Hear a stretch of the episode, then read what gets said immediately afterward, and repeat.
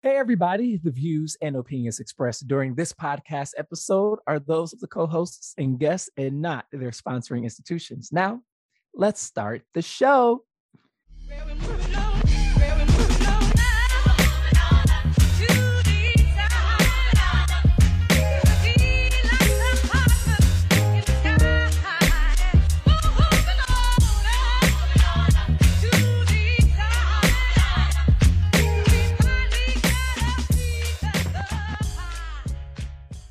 Hello, Detroit and the world. Welcome to another episode of Authentically Detroit, broadcasting live from the Zoom platform in partnership with the Audio Wave Network studios inside the Stoudemire Wellness Hub, sponsored by the Ford Foundation. And we are also a content partner to BridgeDetroit.com. Happy Black History Month, everybody. We are so excited to be celebrating Black History Month with you all month long. So be sure to strap in for the ride. I am Orlando Bailey. And I'm Donna Givens Davidson. Thank you so much for listening in and supporting our efforts to build a platform of authentic voices for real people on the east side of Detroit. We want you to like, rate, and subscribe to our podcast on all platforms. We drop a new episode every week. So be sure to turn on those notifications. Now, today, we are so excited to welcome ECN Eastside legend Alberta Tinsley Talabi ECN Truth to Power Award winner Brenda Butler, and the queen of the East Side, Edythe Ford. Alberta, Brenda, Edith, welcome to Authentically Detroit. Three queens. Thank you. Thank you, thank you, thank you. Yes. Yes. Three queens, uh, three legends in your own right, who right. both have um uh so much so much wood to stand on and the work that you have done on the east side in our community is the wood that continues to burn the fire that you all still have uh for this community and we donna and i are so very honored that the three of you have chosen to spend some time with us. Uh, most of y'all I've known for a long time. Miss Alberta and I go way, way back. it's so good to see y'all. Yes. You used to have an office in our building at Mac Development when um, we was uh, had them two mice, Charlie and Chuck, Oh yeah, before before the renovation, and I was still before the renovation. development stuff. Yes, Edythe. Yeah. Wow. That's it. wow. I didn't know.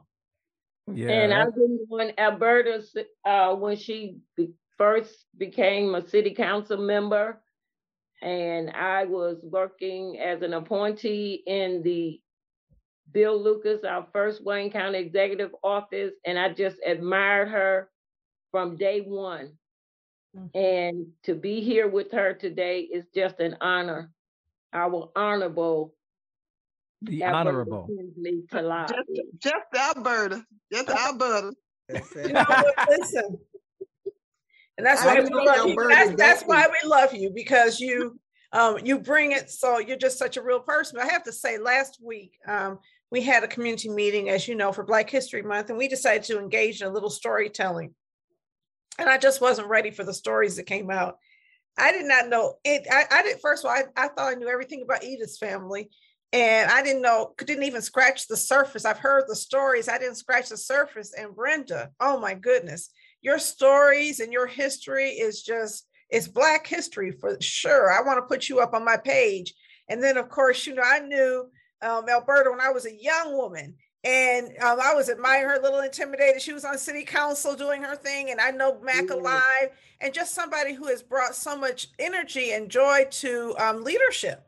But then to find out some of what you've done, even above and beyond what I already knew, I knew about Mack Alive, I knew about the parades, I knew about your service at City Council and the State House, but I had no idea some of the other things you said. And we said, everybody needs to know this. So let's get it on Authentically Detroit because this is what Black history is made of. I think I walked away last week with a clear understanding that we are really, really um, a community of wonderful people who've done wonderful things and live here by choice and continue to give to other people. Um, so I love all three of you. I'm so excited to have you here so everybody can hear what we heard. I Um, mean, and more. women who are making history Oh, and who have made history. It is, it is really, it's really something. I, you know, I'm I'm 32 years old and I do not ever remember a Detroit without an Alberta Tinsley Talabi fighting for the East Side and fighting Oh, for Mack Avenue goodness. way back to uh, you know, New Rising Star Missionary Baptist Church with my grandfather, Reverend Dr. William Holly. I mean, listen, listen. Come on now. Come on. When I I was leave a- my church service and come to New Rising Star every Sunday. I would leave and come to New Rising Star. Yep. when I was a kid, Alberta's dad owned that building where Mack Alive was. That's wow. right. My And grandpa. he used- yeah, yeah, her grandpa, and and if you didn't have a place to stay, you could get you a spot in that building. Like that's how the love was. It like no, we didn't tolerate people being homeless in the hood. That that didn't happen. Oh Right. man. Okay okay so we we could we could get into it for real but we we gotta we gotta uh just ask everybody uh real quick uh just a quick round robin it's tuesday it's the beginning of the week how you doing brenda how are you I'm well, Orlando. Just excited. Uh, had a busy day today. Uh, just trying to solve problems in our community. And I just think we had a successful meeting earlier today that we'll probably share a little of it with you with you later.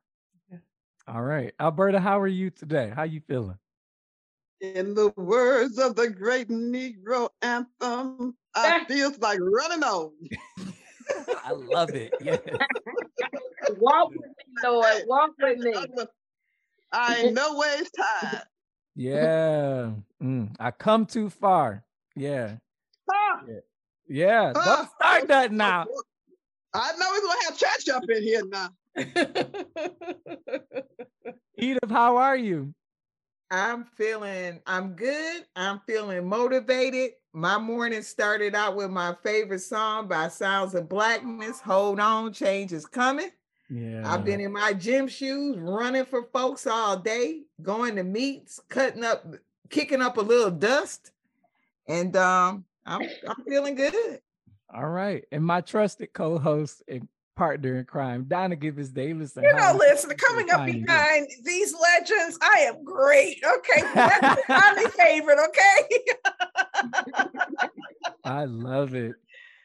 All right, y'all. It is it is time for hot takes where we run down some of this week's top headlines in the city of Detroit. For hot takes, we want to talk about the basement backup and flood protection program that was recently rolled out. Donna, you got a lot to say about this. What say you? I do. I just want to understand how it's even acceptable to say that you're going to begin a program um, and eligibility for a program in a hardest hit area that's in a whole community. So um, they say, okay, we're going to address the needs inside of this community and help address flooding in these homes and protect them through backup valves and by investigating what's causing the flooding. And actually, ECN has a program, Rain Ready Pro Homes, that's already seeking to do that on a much smaller scale. So that's the good news, right? But they said we're going to start in two neighborhoods. One of them is um, um, Victoria Park, which I didn't know was a neighborhood, and the other one is Aviation Park on the west side. How do you start in a gated community a program to protect homes and not deal with the homes outside those gates? And what I heard is these are two of the hardest hit areas. And I was talking to just another wonderful person today, and she said, I live just outside the gate. Does the gate stop the water? Does the water, what, what, what in the world is going on here? And so I think that we have a real issue around equity and justice. Now, they say that after that, they're going to move on and they're going to um, have, they're, they're going to do work in a few other neighborhoods, the other neighborhoods being um, East English Village, Chadsey, Condon. Let me get all the neighborhoods together. Um, Cornerstone, McBarton, McFarland, Garden View, Morningside, Moross, uh, Moross Morang, Warrendale, then finally come to Jefferson Chalmers. They're going to start that in July. And that is going to run from July to December 2024. So you heard me. So July. they're not coming to my neighborhood. Right. So, So um, what- before what we on, we have Park? somebody in the waiting room. Does anybody know Sharita Crawford? I do. Okay. Yes, that's my cousin. Okay, I'll admit her. Okay. All right. Just understand. Okay. So um so yeah, we're we are um if you're in one of those 11 neighborhoods you can apply now. Now everybody on this call probably knows that when we had the flooding this summer, we had over 200 people show up asking for help because of flooding inside of their homes. And the 200 people did not live in those 11 neighborhoods. There were people who live in every neighborhood. I'm trying to understand why we live in a city where we decide this is a geography where people get help and this is a geography where people don't get help. I'm trying to understand how a taxpayer who lives outside these walls has benefits that a taxpayer who lives inside these walls does not have. And there's no timetable if this is running until December 2024, you're not going to get there. And my final question about this is Isn't there ARPA funding? Doesn't the state, the city have a budget they're planning on requesting from the state for infrastructure funding? Isn't the city requesting $35 million right now to remove I 375 in the name of social justice? First, you Yeah. get rid of all the Black people, get rid of all the Black owned businesses. Then, years later, you repair, you, you tear down this freeway and decide this is what social justice is. I'm thinking $35 million in a city with flooding and the kind of issues we have has a better use. Yes. We Not a cool downtown. So We anyway, We agree. agree. And to demolish the, the three seventy-five, uh, for a walking path. Right. That's the purpose that was told. Well, it's going to be more than walking path. You're going to see high rises. You're going to see new developments, cool new Well- things for that cool new population that slum clearance made possible. And I, think, I was getting ready to say, is it isn't it supposed to be a recognition of what was? Is that the narrative that's being cascaded that um, want to repair um, what the, the community that was that was raised? if I mean, I- had, if they put $35 million in there for reparations, we could have that conversation. Okay. Thank Yes. you. Right. And also the, uh, the, the apartments are already going up, uh, Donna. I didn't mean just walking past. The apartments are already going, already going up, almost ready. Mm-hmm. That's right, uh, by Rivard. It's it's just a way to push us out. And like we had an event with the coalition Saturday at the Commons. And since my family was so my grandmother moved to Detroit, her family in 1917. So as a historian, we're going to start at 1840 when it was a, a, a riot because they slave catchers came to try to take back the the black the Blackburn couple and the black people in the community two women broke into jail women now and got the woman out got the wife out rutha and got her over to canada. And then later on the men went and got the man the husband and got him out. It was a riot. The whites in the city were angry. They rioted. The black people went to jail and then they set up Uh, requirements. If they were out on the street after eight o'clock, they had to carry a lantern. They could not be out without that lantern. And then eventually they decided every Black resident, so if you got six kids, every one of them, including you, had to pay $500 bond to stay in Detroit. And most of the residents moved and went to Windsor in Canada. And so then we come up to when my grandmother moved here. They were barber surgeons. They had money. They came from Tennessee. They got their first place in um in the Eastern Market. And they decided to expand the Eastern Market. They bought a building with a with a shop at the bottom and they lived in the flats upstairs. Of course, when they expanded the Eastern Market, they tossed them out of there. And they gave the white store owners a lot of money for their property. And they gave my grandparents' parents pennies on the dollar. But they come from oppression. So they already had saved their pennies. Um, but they were still cheated. They left there and bought a house on Hendricks, which was in the Black Bottom and open another barbershop, which is now the 375 service drive. I have the address and pictures of them in front of it and everything. And I went over there. It's now the 375 service drive. They ended up that that was called urban renewal. And they put them out of that shop when they did the 375. So now we come to this point, and here we go again. Now it's tax scams and schemes, getting people out of their home and out of their generational wealth. It's like a pattern. When do the when does the city say, hey, we need to give you reparations for this? Like this is the reparation, is the housing justice because this city has put black people out time and time again. When my grandmother moved on Fisher Street, she could pass for white and her white father had to come with her to buy this house. And the neighbors were about to burn her out the house when she moved in with my black grandfather, who had a white mother, but he was brown. She just could pass. So it's it's a continued history. And one thing Alberta said, we can't have a Mack Alive parade this year. We got to have a march for housing justice this year down Mack. Yes, mm-hmm. yeah. Oh. It's the same thing with the flooding. I oh. just spent twelve hundred dollars to have my system hydrojetted. And the guy came back with the pictures and said, This is the city's fault. They have oil and silt in your line. They were supposed to come and hydrovac my line.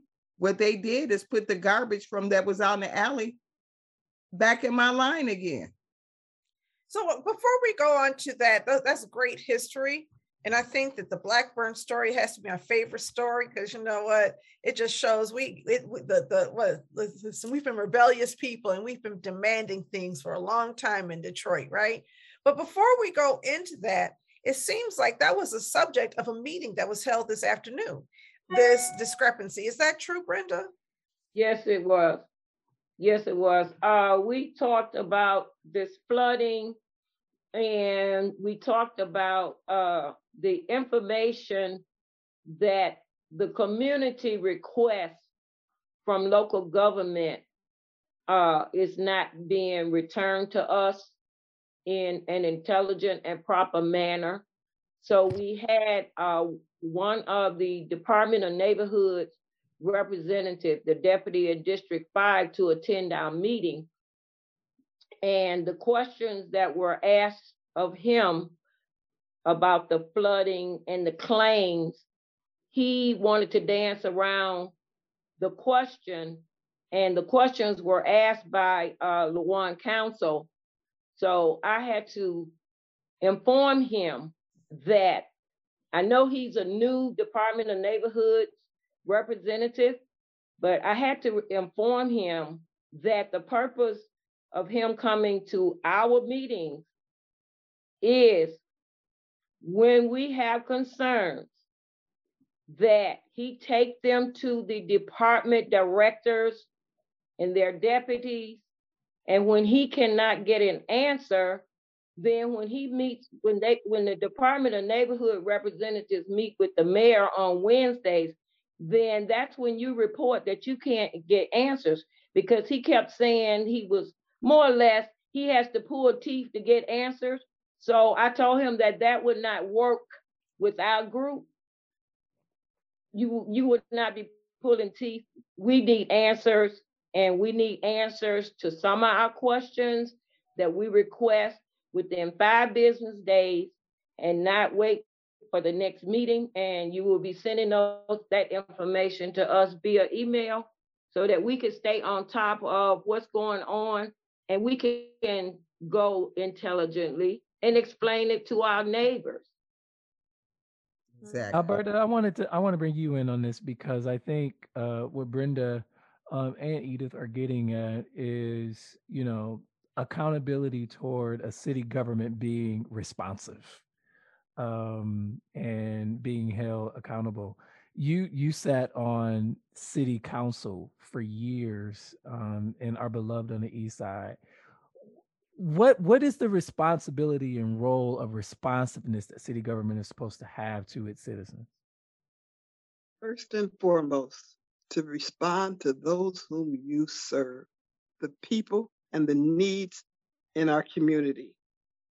I want to remind everyone, not that you need to be reminded, but as we speak this evening, the state, the county, and the city are quote unquote flushed with cash. Yes. Because billions, billions of dollars were sent to the state. Almost 1.5 billion sent to the city. Huge amounts of money. And they can't understand that this flooding that's occurred needs to be a priority? They, they are they tone deaf? Don't they get it? How could you even begin to say you're addressing the needs of the people and folks suffered? And we're talking about those who were able to speak up. What about the seniors who live alone? What about those who don't have children or living on either side of them is an empty lot? What about those with no voice? I mean, I know they say they sent people into the community and all of that. Then they must have heard the cry of the people. And the cry of the people was, we need to be made whole. And I'd rather see those that billion dollars, just give us 500 million of it to make people whole to make Yeah. certain that their basements don't flood again, to pay for all the things that, my God, if you drove down Jefferson Chalmers during that time, it looked like an incredible sight. There was just furniture and refrigerators and stoves and all in front of every home. It was so disheartening to see that. And Yeah. then to hear that people have to fight to be made whole, I got a problem with that. and stand in line and stand in line. You know, the whole neighborhood was underwater. And we talked Yes. about when the water goes away, what's left is black mold, what's left is bacteria, what's left is broken appliances, what's left is lost furniture. Um, so you have permanent damage made to people's homes and just not enough money. You know, the ECN replaced 30 hot water tanks. That's a drop in the bucket. I know JEI has been replacing hot water tanks. That's a drop in the bucket we're talking about, you know, this week it's a balmy 30 some degrees, but last week we were 20 degrees, 15 degrees outside. And we have people living in homes without working furnaces, which were destroyed by the floods. FEMA didn't take care of them, GLEWA didn't take care of them. Um, what, was that? Great Lakes Water Authority. Let me you know, um, the, the Detroit Water and Sewage Department didn't take care of them. So these people are still struggling living right now. They're human beings.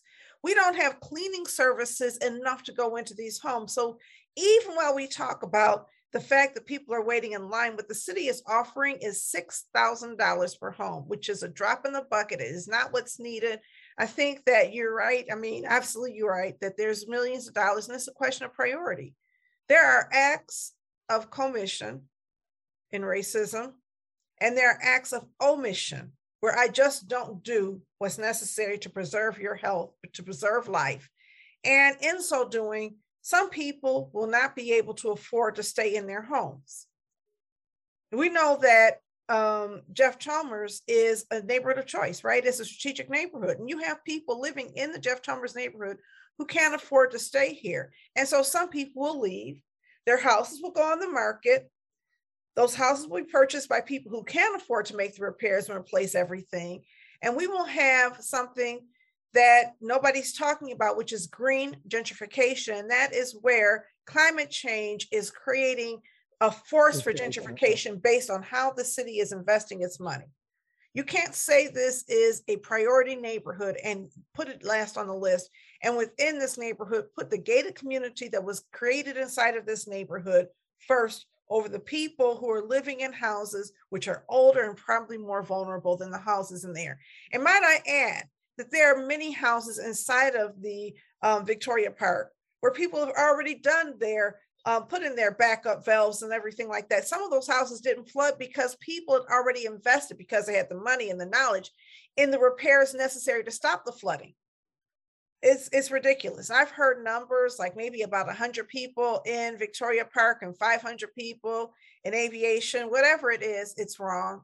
And I think we have to fight back. I think we have to um, call attention to the fact that it should not matter what zip code you live in in the city of Detroit to determine whether you get help. We know that the zip codes that you live in determine how long you live.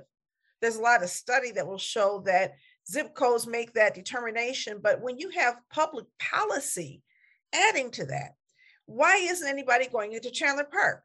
Chandler Park's not on the list. The West End is not on the list. None of the Goodstock area is on the list for repairs. And a lot of those people's homes flooded as well. They lost things as well. Their lives matter as well. And I hate to say, you shouldn't have to say Black Lives Matter in the blackest city in America, but I know that um, it's probably time for us to have that conversation right now. And Donna, well, uh, as you mentioned Chandler Park, I'm a resident of Chandler Park. I live at uh, right at I-94 East Service Drive between Chalmers and East Outer Drive. The Conner Creek flows down Conner up up under I-94.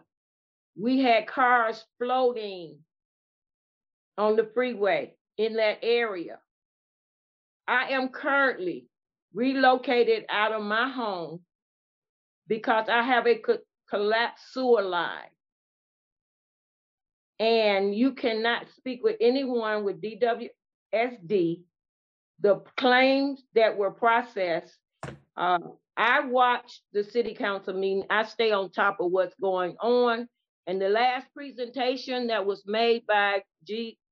GLEWA and DWSD, the presentation included how many uh, claims they had to process, how they weren't prepared to process these claims. And they also said that, oh, it's so many claims, it's more claims than the 2014 flood. Mm-hmm. There was a commitment to the city council with that presentation to get back with the city council with an update on the processing of those claims. Our old city council is now gone. That presentation was not had to this date. We do not have an update on how many claims have been processed by DWSD. Brenda, how long have you been displaced from your home? Uh, since August. Wow. So I have a question. Brenda, wow. you know, we talked about this. I think it's important because people are hearing this, and as well, wonderful as we know you are, tell some of your history. I want people to hear who you are um, not just what's happening to you. Share some of your history. Don't start me to crying, Donna. All right. okay. I'm a coal miner's daughter from Birmingham, Alabama. Uh, and when I say coal miner's daughter, I'm a coal miner's daughter and granddaughter. Uh, my grandfather was a coal miner in in the 40s. Uh, my grandfather was also a minister and a civil rights activist. My grandfather was killed by the sheriff department in Jefferson County and the security team of the coal miners, which was a part of U.S. Steel. The reason for the death of my grandfather was that he put a note over a fence in the neighborhood where the coal miners had homes. Uh, the coal miners at that time, the U.S. Steel would build row houses for the coal miners to live in. Although my grandfather had his own home and church, which were actually right across the street from each other. So when my grandfather was walking home from work, um, they arrested him and said that he put this note through a note with a fence to a white girl that he wanted to know when could he when could she meet him? When would she be available to meet him? However, with the case going to court, my grandfather's family, my grandmother and her children, and, and aunts and uncles, we never saw, no one ever saw this note that my grandfather was supposedly have put over this fence to this young lady. The case was settled by U.S. Steel and given my grandmother $10,000. And at that time, my grandmother and my grandfather had 13 kids. I was born in 1947. My grandfather was killed in 1949. Mm-hmm. So I never had to, the opportunity to enjoy my grandfather. As a result of my grandfather uh, being in the civil rights, being a civil rights activist, activist, I did not know this until I was 14, 15 years old. And I was one of the first students in Birmingham, Alabama during the civil rights movement uh, to walk out of school uh, for my civil rights. I spent 10 days in jail in the Birmingham jails. Actually, from Birmingham, Alabama to Bessemer, they moved us around every night. So when Martin Luther King wrote the letter from the Birmingham jail, I was in jail. Wow. I also worked on, I was the young, uh, the young teenagers that worked on voter registration.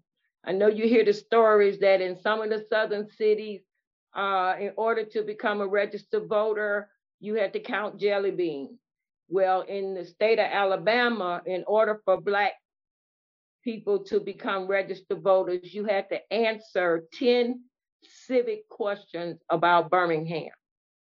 So the Reverend Fred Shuttlesworth and a team of other civil rights uh, activists came to Birmingham and started a voter registration campaign.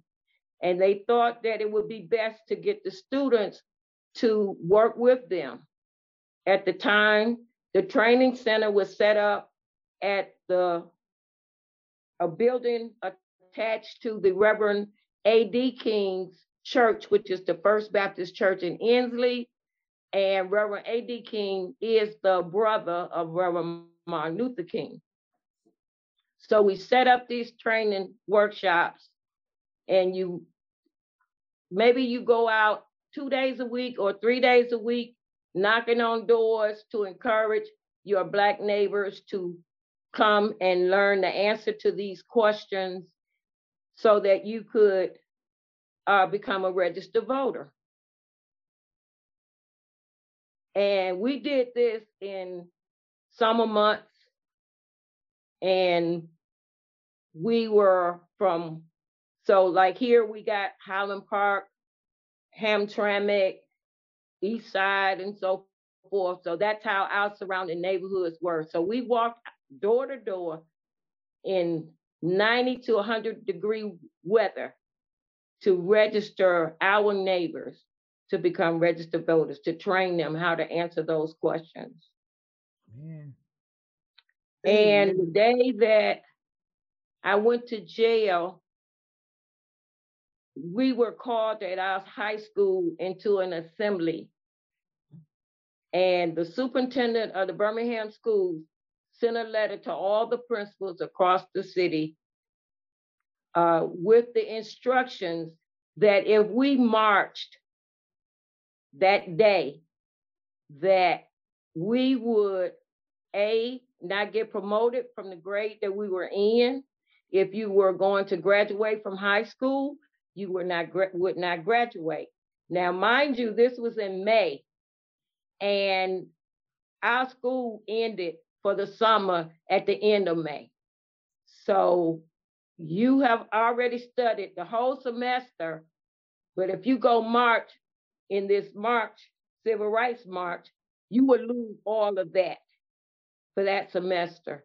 So we went We left our school. We walked out of the school while our principal was reading this letter from the superintendent and went to the 16th Street Baptist Church where the four young ladies were killed later.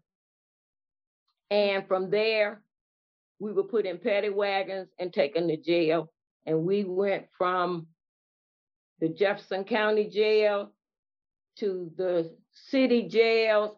They moved us like every two hours because we filled all the jails in Birmingham. My Lord, my Lord. Yeah. Lord. So it's safe to say you have paid a lot of dues Yes, and still paying them. and still paying. Yeah. And for, and for someone to tell me today that the Supreme Court uh, voted down our right to vote, Lord have mercy. and I am now 75 years old, and I was participating in voter registration when I was 15, it really hurts my heart. Mm. Yep.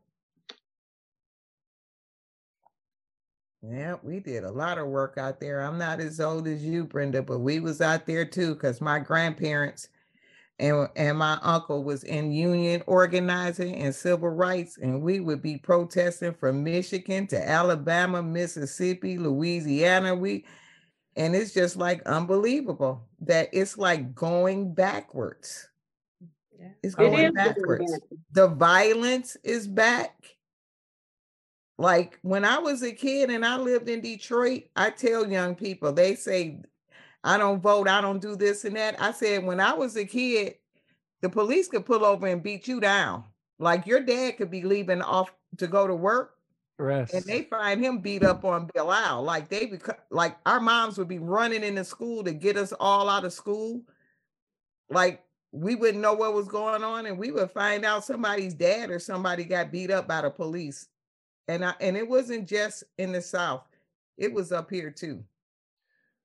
Can we can i want to spend some time on the importance of um democratic participation and i'm going to bring alberta into the conversation as as a habitual candidate who appeared on many ballots uh, for for many years whether it's the state house or uh, the detroit city council um, ballot. How important is number one democratic participation and number two, what is the role, especially on part of those who are seeking um, and who hold elective office, to enshrine democratic participation and a right to vote in politics? Thank you, Orlando. But I first want to say to my sister and the um this terrifying story she just shared with us that I feel my whole body is feeling what she shared with us just now. And I appreciate so much. And I thank God that you're here to tell the story. Yes. And Thank you.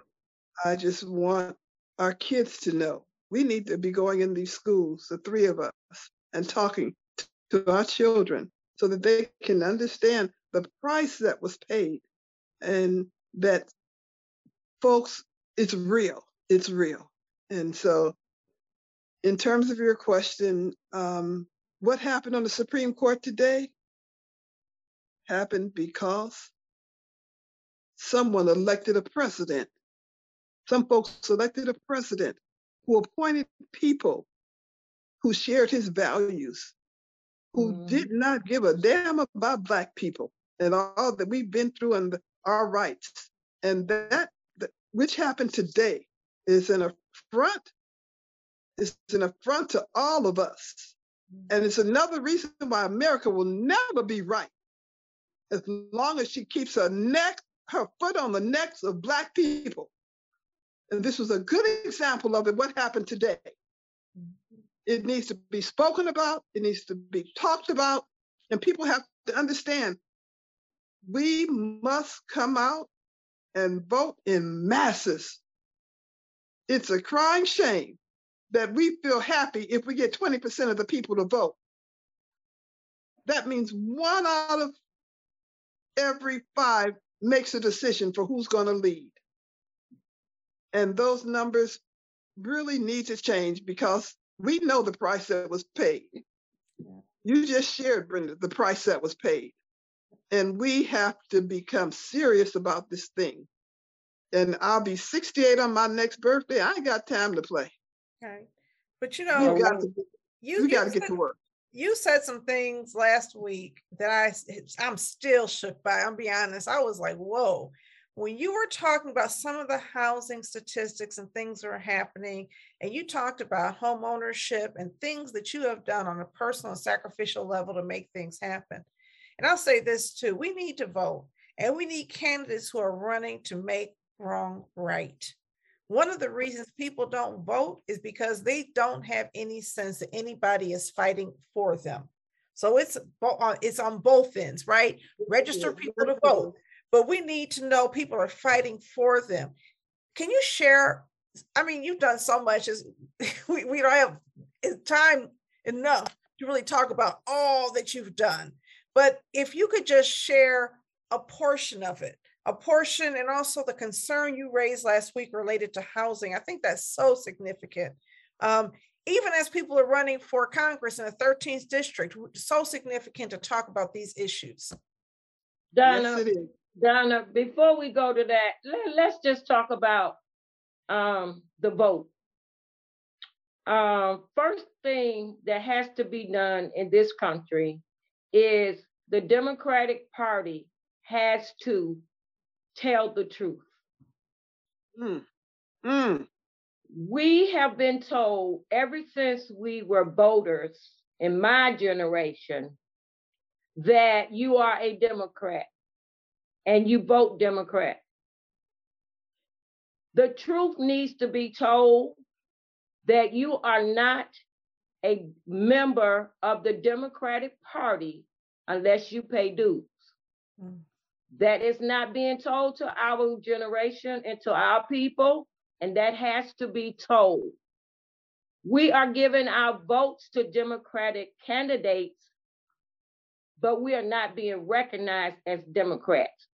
So what happens is when the conventions hap- are happening across the nation in the Democratic Party, you got a select few that you have informed that they are to pay dues to the Democratic Party. And they make our decisions. And so that's where the problem lies. Mm. Mm. Teach. you know, and I'm going to say this, and I do want to get to that. A few years ago, people were running for office, and I said um, to people who were running for congressional and other offices, I had a friend who was running actually to lead the, the Democratic National Convention. Um, when um, Tom Perez came to Detroit, he came to uh, my friend's church and he was talking, and everybody I talked to, I said, We need to run on housing. We're in a housing crisis in this nation. What are your housing solutions? Well, we just need to raise people's income. And if you raise people's income, if we increase the minimum wage, people can get housing, as if Mhm. that's the issue. Well, we need to make people homeowners because whatever. But nobody at the DNC level wanted to run on housing. And I put that on them. Okay. Mm-hmm. They were responsible for mm-hmm. developing a platform. They were responsible. I was pointing out statistics, and then you think I was crazy. It's actually little videos of me at Tom Perez when he was talking crazy. I'm sorry. He was talking and he was sort of like putting the burden back on voters, putting the burden back on us. You are running for these offices, you are leading the initiatives. You are responsible for having a vision that motivates people. You are responsible for helping talk to people's pain points. Our people are homeless. Our people are trying to figure out how to survive, and they need to know people care. Elizabeth Warren did have a plan. That's why I supported Elizabeth Warren because Elizabeth Warren was talking about housing. And that's, I was like, whoa, this is the first person I heard talking And about she was completely ignored by the DNC. Completely ignored. And this, this still not top of mind. It's still not top of mind. We heard um, a statistic, I think that um, Governor Whitmer was talking about how we need to develop all this new housing. And so she put some money in the budget and she said, with this, the state of Michigan will create 2,000 new units of housing. 2,000 units of housing is not enough for Detroit. How is it enough for the state? We're Right. pennies where we need to put our big dollars. We don't need to destroy I 375. We need to take that money and invest it in housing. But I do want to give, because I did ask the question, I just really feel passionate about housing as a central issue in the lives of our people. Um, housing wealth, housing everything. Um, but um, Alberta, you said something that was so mesmerizing and um, just important for everybody to know. Well, there are a few things uh, that I'd like. First of all, if you don't mind, let me. Uh, all of you knew Marjorie Henry, correct? Yes. Remember Marjorie Henry? Someone called and, and she passed. That woman was a stalwart in our community over there on Outer Drive and uh, Gratiot. I just wanted to bring up the name Marjorie Henry. But Thank you. as it relates her. to housing, mm-hmm. let me say this. I believe in my heart and in my soul that if you were born in a household where your parents own the home, there's a good possibility you will be a homeowner yourself. Not a guarantee, but a good possibility. Yes. I'll repeat the stat that all of us know. Home ownership is the greatest way to wealth building in America. And America, again, has done wrong by Black people because after World War II and the GI Bill, it was written, and guess who was written out of it? it yes. they built homes in the suburbs for the white soldiers and didn't build yes. jack for Black people. And so we built their generational wealth. Mm-hmm. If you start out a race and you're already behind, how the hell are you gonna catch up? Okay. I mean, it's a miracle. We are resil- we're resilient people, and we keep on, despite the scorn that America has had all these years for us. But in my neighborhood, and we all know this, we drive, if you drive down and Van Dyke, you wouldn't even know it today.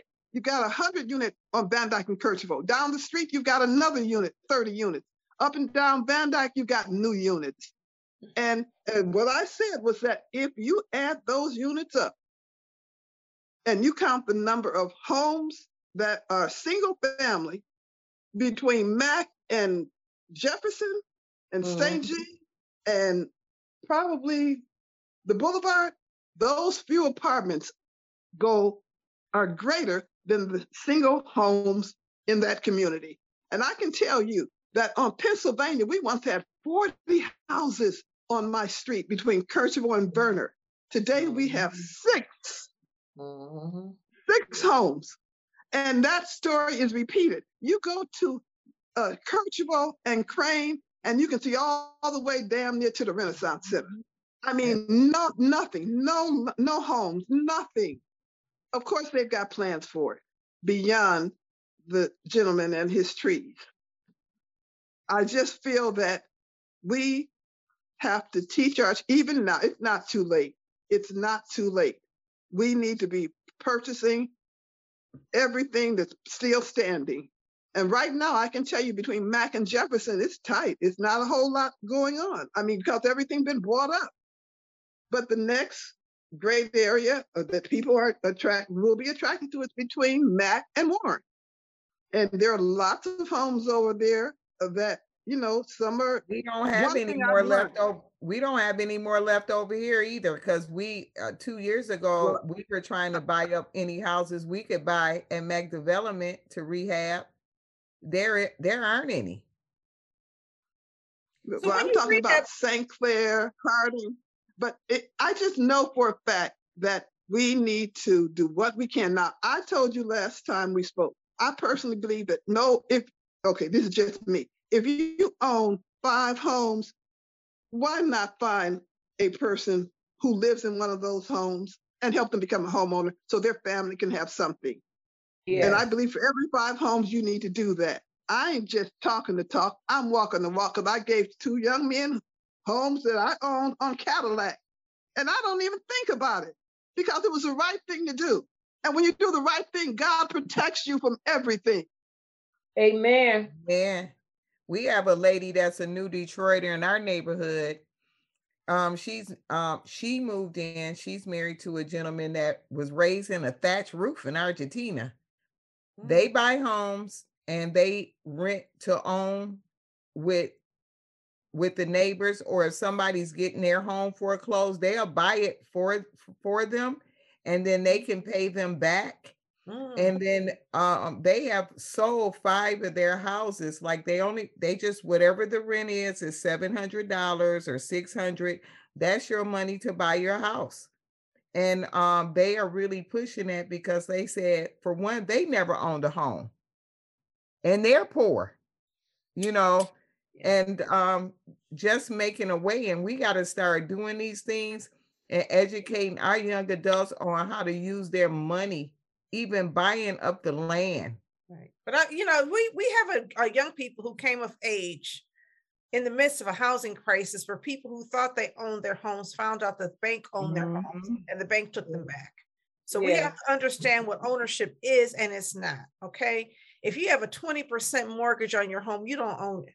Okay. You don't have a down mm-hmm. payment on it. You don't have a claim to it. You are really leasing it from a mortgage company until you get to a point where you have real rights. And I think we saw a lot of people. And the reality is, student debt is so high right now Whoever mm-hmm. thought that we would lend money to mm-hmm. 18 year olds, 17 year olds and say, here, you're going to have this money and we're loaning, lending you this money. We're not necessarily doing credit counseling. And that that you have to do is like online, answer a few questions. But the reality is we have burdened an entire generation of young people with debt so high that a lot of them can't get out of debt to own a home.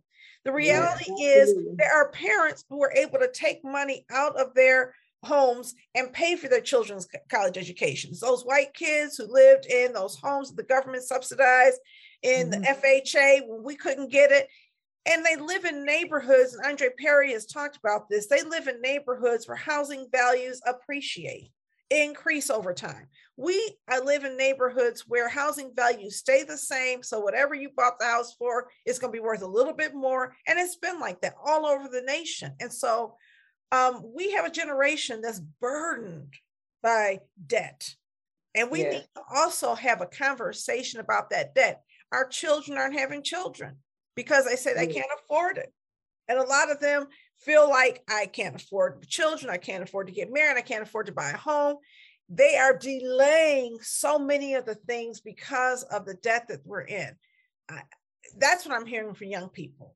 And what I'm hearing from them is a lot of frustration that in DC, student debt is not at the top of the list of priorities. And it impacts Black kids more than other kids because our parents couldn't take the, the value out of our home and pay for us to go to college.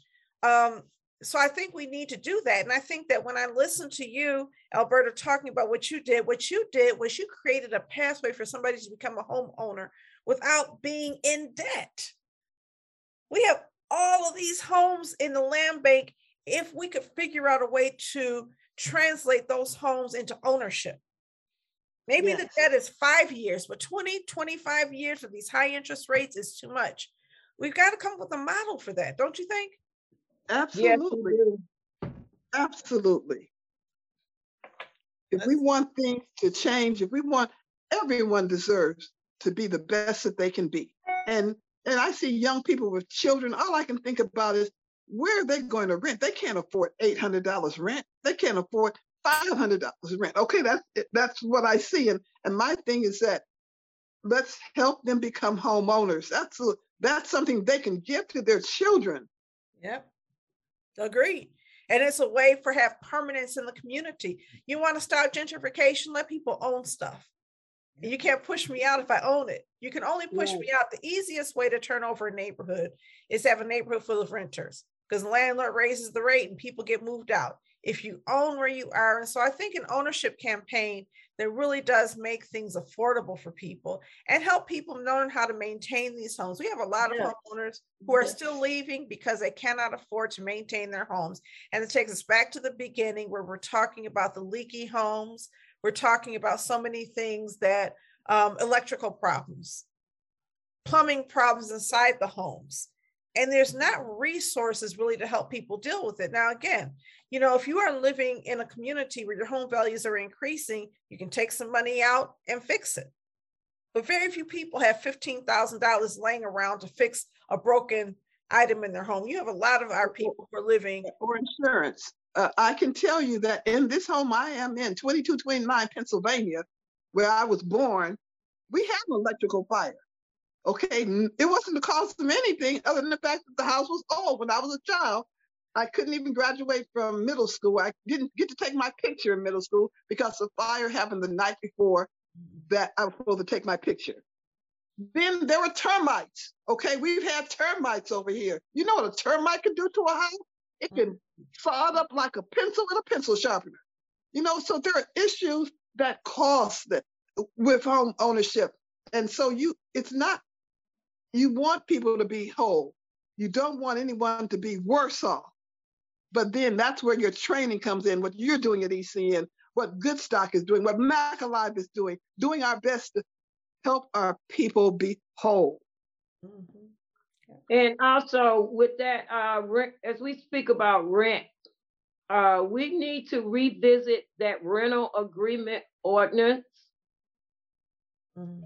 uh, because the bulk of our landlords are out of this country or out of this state. Mm-hmm. And our the homes that our neighbors are living in are not suitable. We also do not, when you talk about that rental agreement, uh, there are not enough inspectors in this city. Uh, Donnie, remember when we had the uh, the housing uh, justice conference over at Southeastern High School? Absolutely. Mm-hmm. Yeah. And that though we talked about the different landlords that were just scamming our people. So that's been what 10 years ago. And um, we just got to get into that ordinance. We got to put pressure that all of these landlords that do not live in the state of Michigan or the country take those homes for our people because that is causing the blight in our communities. I mean, we just had. We, you could take my house, but you let somebody in another state have a management company uh, uh, take care of your real estate, and you're not even taking care of it. All you guys are doing is just collecting rent. Yeah, a few months ago, we had uh, Aaron Einhorn from NBC News and Aaron Mondry from Outlier Media who wrote a story about a woman who uh, had been paying what she thought was uh, rent uh, toward the ownership of her home, and come to find out that number one, the landlord was fake, so it was a fake landlord scam. But then number two, her home happens to be owned by a management company that's not placed uh, that's not place based here in the city of Detroit. I don't know any other scholar, probably other than a, a seasoned city council person um, who knows ordinances better than uh, Brenda Butler knows ordinances. that is our that is our resident uh, ordinance scholar. Um, and so, what does and I think you I think you raise a great point, and I know that the mayor wrote out a campaign around uh, this this rental ordinance in terms of getting these homes registered, uh, these rental homes registered. But um, what what does enforcement look like? Uh, what does enforcement look like for renters who don't have a lease, who are who are who are month to month or uh, on verbal or have live in live in landlords um, who you know so all all all of it is true. I, Brenda, you also participated in a study um, uh, with University of Michigan some years ago that I helped to lead with that came up insecurity deposits for the Taubman Arch- Architecture School of Planning out of University of Michigan that really laid bare uh, the rental and home ownership disparity that is growing on the east side, particularly in Chandler Park, and how that is of concern for so many residents. What what are we going to do about the enforcement of this rental code and ordinance? um, and mitigate the the symptom that becomes blight right so it oh so much you know so i think much. it's important to talk about this also that a landlord is not necessarily a landlord a rental agreement is one thing but there are other tools these folks are using they're entering into lease to own agreements, which are not regulated by rental agreements. They're using land contracts, which are not really regulated. And so when you have enforcement on the one hand and you don't have an overall plan for how you are going to enforce and oversee this housing, these slippery landlords just find a way to do something else. You're not going to see a lot of houses, single family houses right now on the rental market. They're for sale. And mm-hmm. there's no absolutely no protections for lease to own right now. That's what I mm-hmm. hear, heard from Ted Phillips. He said the most dangerous thing is these lease to own agreements where you're the owner of some place that is not good. Well, we need to make those illegal. You cannot enter into a lease to own transaction. If you try to evict somebody through that transaction, you can't get that house back. Same thing with these uh, land contracts. You need to make it difficult for people to enforce evictions when you sell somebody on a fraudulent land contract. But right now, um, there there's very very lax enforcement on any side of it. And that's one of the things i also learned from insecurity deposits was these landlords saying you know this is difficult. Now i'll say the other thing i'll say is you have a lot of landlords who are individuals not yes. rich people just folks who are trying to make it okay? And when you have a person who is not wealthy who's renting out a home and you have a lot of damage to that home the city also has not created a pool of resources to help well-meaning landlords maintain their homes. Well so Donna, that, that was the problem with Spivey's ordinance. Remember he came out with that in this zip code we're going to check every home we're going to go into every home uh, where there's renters. But then my thing was okay and then what are you offering them Right. Exactly. To, to help. And nothing. Actually, nothing. And actually, Alberta, uh, he was guided to write that rental agreement. And that was to make our landlord, uh, black landlords comply. That was not written written for the whole city a rental property. That was written as a new way, as another way of taking property from our people. That's what that was all about. And as I, that's why I say that that rental agreement needs to be revisited because it is it doesn't hold teeth. It, it doesn't, hold, it doesn't hold teeth and it's unfair. What if we it looked at small landlords like small businesses?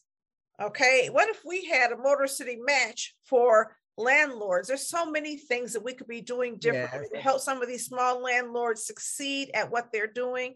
Uh, I, if I had to rent a house, I'd rather rent from a small landlord than a big one any day. Okay, because you're talking about people who have some care and connection to their home. I've rented from small landlords before. Um, but we need, and I actually had a conversation with Spivey in 2017 where I said to him, we need a pool of funding. You have these 0% home loans. A lot of our people can't get them. What if you created a loan pool for landlords, like a 0% loan pool? What I was told is, and you keep hearing this from the city, is that the city cannot use its resources to benefit private private home ownership. Yeah. Well, tell that to private individuals cannot benefit. Let's have a conversation with Dan Gilbert. Okay. A private company. you know, let's have a conversation with the bridge company. The mamas the mamas. That's right. You know, it, come on now. We gave them land. Yes, yes. The Ilitches. Yes, but the city says, well, it's for public benefit. I believe there is a public benefit in ensuring that we have high quality housing in our community. I think there's a public benefit in preventing blight. And I believe if you move public benefit beyond benefit to large, wealthy people to benefit from the people who need it most in the neighborhoods, now we're talking. But we keep hearing this lie that public has to benefit from every dollar the city spends. And we keep seeing the city spend money on things that benefit private individuals. I want to know, and this is just a question of mine, who's going to get paid with that $35 million they're going to use to demolish I-375? Hmm. Who's the contractor? If it, if Who's, it really happened, who, who, who, who are, who are the vendors? who are the contractors where are they coming from who who who's the project manager all, all of those things and so um, just a just a shameless plug here.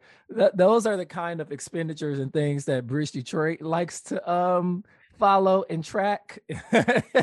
so make yes. sure you you download uh, and go log on to bridgedetroit.com and see some of our accountability reporting. I want to remind folks that you are listening to Authentically Detroit, where we have Brenda Butler, Edythe Ford, and Alberta Tinsley Talabi, three Eastside Queens, Eastside Legends on with us, having a conversation that you will not hear anywhere else, right?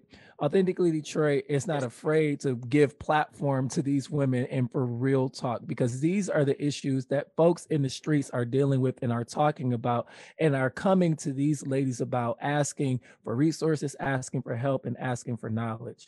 But yes, can I, can accountability. I, can I follow up with my shameless plug? Yes. These are three leaders on the LEAP Coalition including two co-chairs of the LEAP Coalition. They are making things happen on the east side. The reason yeah. LEAP Coalition is doing what it's doing is because we have outstanding leaders like these women who are out there monitoring what's happening in our community, devising solutions, and holding public officials accountable. So it's not just conversation for us. Can you share what you do on the LEAP Coalition? I'll let anybody speak.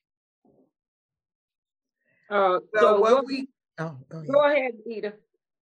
Well, on the LEAP Coalition, we're an organization of neighborhoods and queens and a few kings up in there, and organizations and homeowners. And um, what we do is we work together to solve problems for our communities. We we we believe at the top of the pyramid is the neighbors, it's the people. Power to the people. That's where we are. And we bring all of our I, information, problems from District 5 and 4. And I'm going to tell you, us Queens, we pulled off a good one. District 5 and 4 City Council, we are together united. We are together from Van Dyke, from Mount Elliott, all the way down to Alter Road, and from Jefferson all the way over to Gratiot.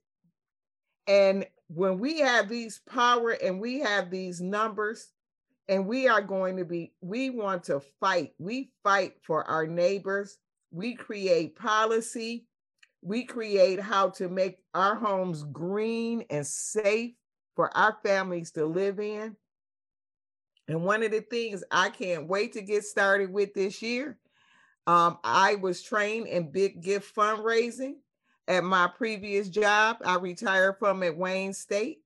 We need $500 million to be divided between ECN and Mack Development and Mack Alive. And we can get the job done in our community. Just give us the money. Yes. We will we can do it and we will be we will hold ourselves accountable. We can do it and give people dignity and treat them with dignity and grace and just by using our neighbors, because our neighbors know who needs something, who doesn't, they know everything. We have all the systems in place. And this, this is my dream right now. And to get us out there to vote. Because we we voted in a nice um city council, but you need a mayor to go with that. Yeah. You need right. you, you, yeah. We got, a few years to develop them, Brenda. What what do we do? And I'll, I'll go and I'll go in our in these communities is to educate and empower our people. Uh, we have not only received white lives, we have received black lives. And our vision is to empower our people for that which they do not know. Uh, we have we are planning to do some workshops as COVID allows to teach our people about wealth with their family homes. We want to teach our people how you must have a will or a trust in your family. Why would you not pay a property tax or keep your family home up so that it will be sold back to someone from another country, another state, when it can stay into your family. So we are teaching our people generational wealth and how important it is for generational wealth. And one thing on our commit that Yes. that is what we're doing in our committed in the leap coalition.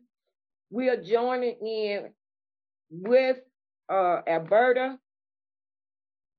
Uh, Edythe has a wealth of knowledge in her career, in her experience, in her life. I have the same. Uh, Alberta has the same. Uh, so we are putting our heads together to move this community forward. Yes. All right. Yes. Alberta. And we're gonna be on your porch as What do we- soon as the weather breaks, because that's how the queens get down. We don't sit up inside of ECN or in the common sipping coffee. We come to the liquor store, the gas station, you Right. over there at the spot. We ain't gonna call the police on you, but we gotta have to talk. Yeah, you see, she started with Okay. store. I don't know. Um, Alberta, what do we do? Listen, what, Hey, I I'm do it gonna- all, baby. I'm gonna I'm gonna take a different spin on this. We get on our bicycles, okay? All I right. want to see the streets so full of people riding bikes. yeah. I want to see people stop cursing the bike lanes in the fattest city in America. Damn it, we need to be out here moving. That's Oh, right. yeah. We want to Save our gotta lives. move. All right, so that's And the call to action. We're gonna have a huge- I mean, You need some bikes, yes, we're gonna ride down the and Dequindre Cut. boots. Oh my God, that Dequindre Cut going down that hill on Lafayette or Gratiot, you feel like you want to put your hands up off the bike, but don't do that. Uh, but it's so beautiful. And riding the river walk, the river walk from the river, uh, uh, from Alter Road all the way to the Ambassador Bridge. No other city can claim that. We need to understand what we have. We got to understand it and understand that we built it and we own it. I absolutely love it. Listen, I want to make sure that um and I don't I don't know how else to do it, but that the that the three of you feel um the deep reverence and love that Donna and I have for you all um and the respect that we have for each of you um we want we want to verbalize it and we wanted to share uh, with the community why.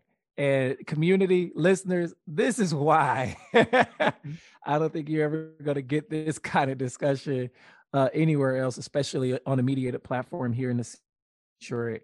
So to the honorable alberta tinsley talabi we honor you we love you to the coal miner's daughter brenda butler who share a story that has my heart in knots. We honor you and we love you. To Miss Edythe Ford, who gonna meet us on the street, at the liquor store, or even at the spot. At The the, queen spot, of I'll be up in there. We we honor you and we love you. And we absolutely, absolutely positively have to have the three of you on again. Thank you for your commitment to our community.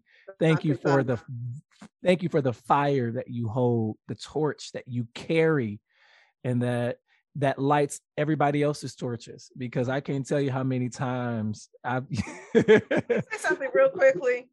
On Yeah. my birthday, I'm not gonna say who. Somebody been giving me a hard time. On my birthday, we had a little event, and Edythe and Brenda came to the event, and they brought me yellow roses and they a card signed by some of the people in the neighborhood, and I. I, I still feel good off of that. And my birthday was September 19th. I just want you to know um, it's the things that matter that make you feel loved and connected and supported. And so it's all love. And, you know, listen, Alberta has dropped me lines and has given me words of praise and encouragement. And you keep me lifted. You keep me loving what I do and making commitments. Um, Brenda, you've been educating people and telling them what to do since you were 14 years old and you went to jail for it. So I know nobody's going to stop you now. Oh, Um, no, no you. way. Um, no I- way. the, the, the, the thanks is heartfelt. I think that um, it is what people need. And, um, you know, through the pandemic, through the uh, losses, everything we've had, you've been there for, for the community. Yeah. Thank you. Yeah. Thank you. It's my pleasure. That's what I and I my last name is Butler, and that's a servant. And I will serve until the day I die for my people. Amen. And y'all Amen. make sure y'all have some bail money ready for us because we about ready to go back to jail. Oh, Because that's there's right. some stuff going on and it's about to get I tight won't- you know here. what? I won't put Liquor it store past and the jail. And the jail. Right. Hey, Watch out for Donna, I think I thing. think Uh, ECN should can I start a fund because I won't put it past any of these ladies for getting arrested again. Like I don't. Watch out for the Queen E We and Queen Slim broadcast. As soon as uh, um Orlando get us tightened up and Donna, we're gonna be back with some more of this. And um, it's gonna be fun. We're gonna have everybody in the hood there, even the guys at the liquor store. Right. Orlando, Orlando, and everyone today, February 8th is February 8th is my only daughter, Carla Louise Tinsley Talabi Smith birthday. Oh, wait, Oh, wait, you, Lord, I you just get Facebook you just moved us into shout out. So shout out to Carla Tinsley Smith. Happy birthday. Yes. But we are Thank so honored that you joined us on on her On birthday. Carla's Uh, birthday. we love Carla. Carla love is doing outstanding things at the DIA. Go ahead. Up, come Yes. on now. Big time. We got to get Carla on the podcast, Yeah. Donna. Yes, we do. We do. Brenda and Edythe, do you all have any shout outs? Um, I'm just gonna um give a shout out to my Lord and Savior Jesus Christ. He Shout been him out. he been bringing us in. Yes. Like every time they arrested us and thought they was gonna take us down, we pop up like baby's kids. Right. Get rid right. of us. We don't get sick. We like to energize the energizer bunny. So I just thank the Lord for his covering over us because we have been Yeah. even in my known neighborhood, I have to had to stop out of here at three o'clock in the morning. We had some neo Nazis or from Great Britain that was renting uh, Airbnb in the neighborhood. I was so mad, and thank God for the homies because somebody called and saw me stomping with my walk that I have when I'm angry, and the homies came and helped me. And you know, just keep us in the prayers and remember God is our partner, so we make our plans larger. We are unstoppable. Oh, wow. In the name of Jesus. Also, I'd like to um, let the let our neighbors know that on behalf of Black History Month, we will have a Zoom call the week of February the 22nd. We have not tied down the exact day yet, but we will be honoring hometown heroes in the Chandler Park neighborhood.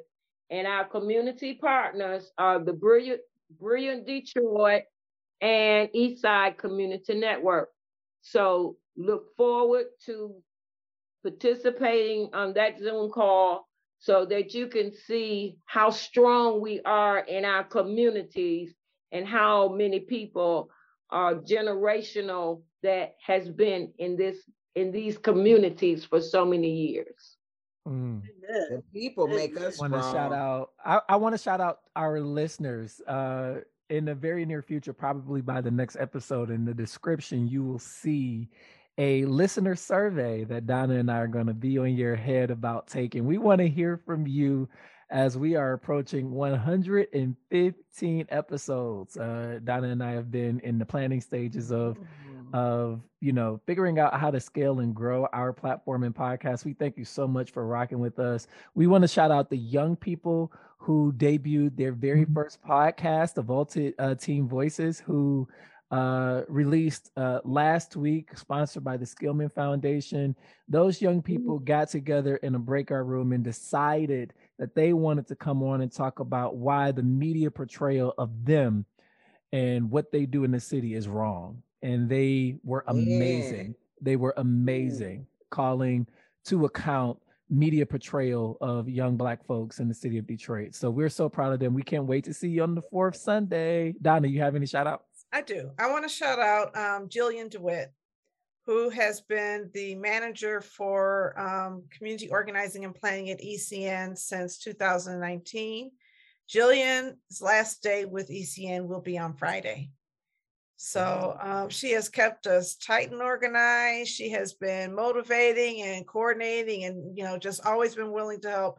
So we will miss you, Jillian. She was here on a um, Detroit Revitalization Fellowship, which ends later this year, and she left a little early. Um, I also want to invite people to go um, tour the Charles Wright Museum with us on February 26th. Um, it was uh, a Queen idea. And so we King purchased Tut. five King Tut, the King Queen's Tut. Order of the King. So we we're um, going on the 26th. If people need transportation, we'll provide it. We've already purchased the tickets. It's free of charge. You don't need a membership. Just show up and let us know. But we can only take 25 people because of COVID. It's a smaller group than we wanted to take, although you know maybe 25 is ambitious. Um, we hope to see you there. Oh, can we shout out uh, Donna's uh, significant other, the love of her life, Kevin Davidson, who is uh, the director of design and fabrication at the Charles H. Wright, who I had the opportunity to put on television this past Sunday and this Yes, past you did. Thursday to talk about his work at the Charles H. Wright and his relationship with Dr. Wright. Donna, he was good, wasn't he good? It was He was, He was so good. he was very good. He was very good. Uh, I, in fact, I watched it twice, Orlando. Uh, you and he did a great job with that interview. Thank you. And Orlando said it too fast. Mr. Davidson is the design director at the Charles H. Wright Museum. All right, all right, all right. started with uh, Mr. Wright when he was just a young teenager, and over 40 years he's been with the Charles H. Wright Museum. So now I see why Donna chose Mr. Davidson. And you All have right, to go, y'all. you have to go see his exhibits. He Yes. has excellent work. Like I took a bunch of us from Western Michigan went and we were in tears. It took us five hours to get out of there. And I know it's not supposed to be that long because they came to check on us. but he did mention is he um, while he was in school full time when he was working there getting his degree from the um, college of creative studies and so it was a long process for him working full time working and going to school full time but he did it and so i'm so proud of him and on sunday we visited his mom and sister and they got an opportunity to see it so they were really you know it meant so much to his mother It's just that you know it was just really great oh It man, was really shout great. out to Kevin Davidson. and, and he was he is an Alabama State University alumni. there she goes. right. Y'all. There There we I, go. go. I told you I watched it twice, Orlando. It was so good. But we Thank thank you you. all so much for listening. And as Thank always, we want you to catch the wave. We'll see you next time. Bye-bye. Bye-bye. Thank you much. Good night, guys.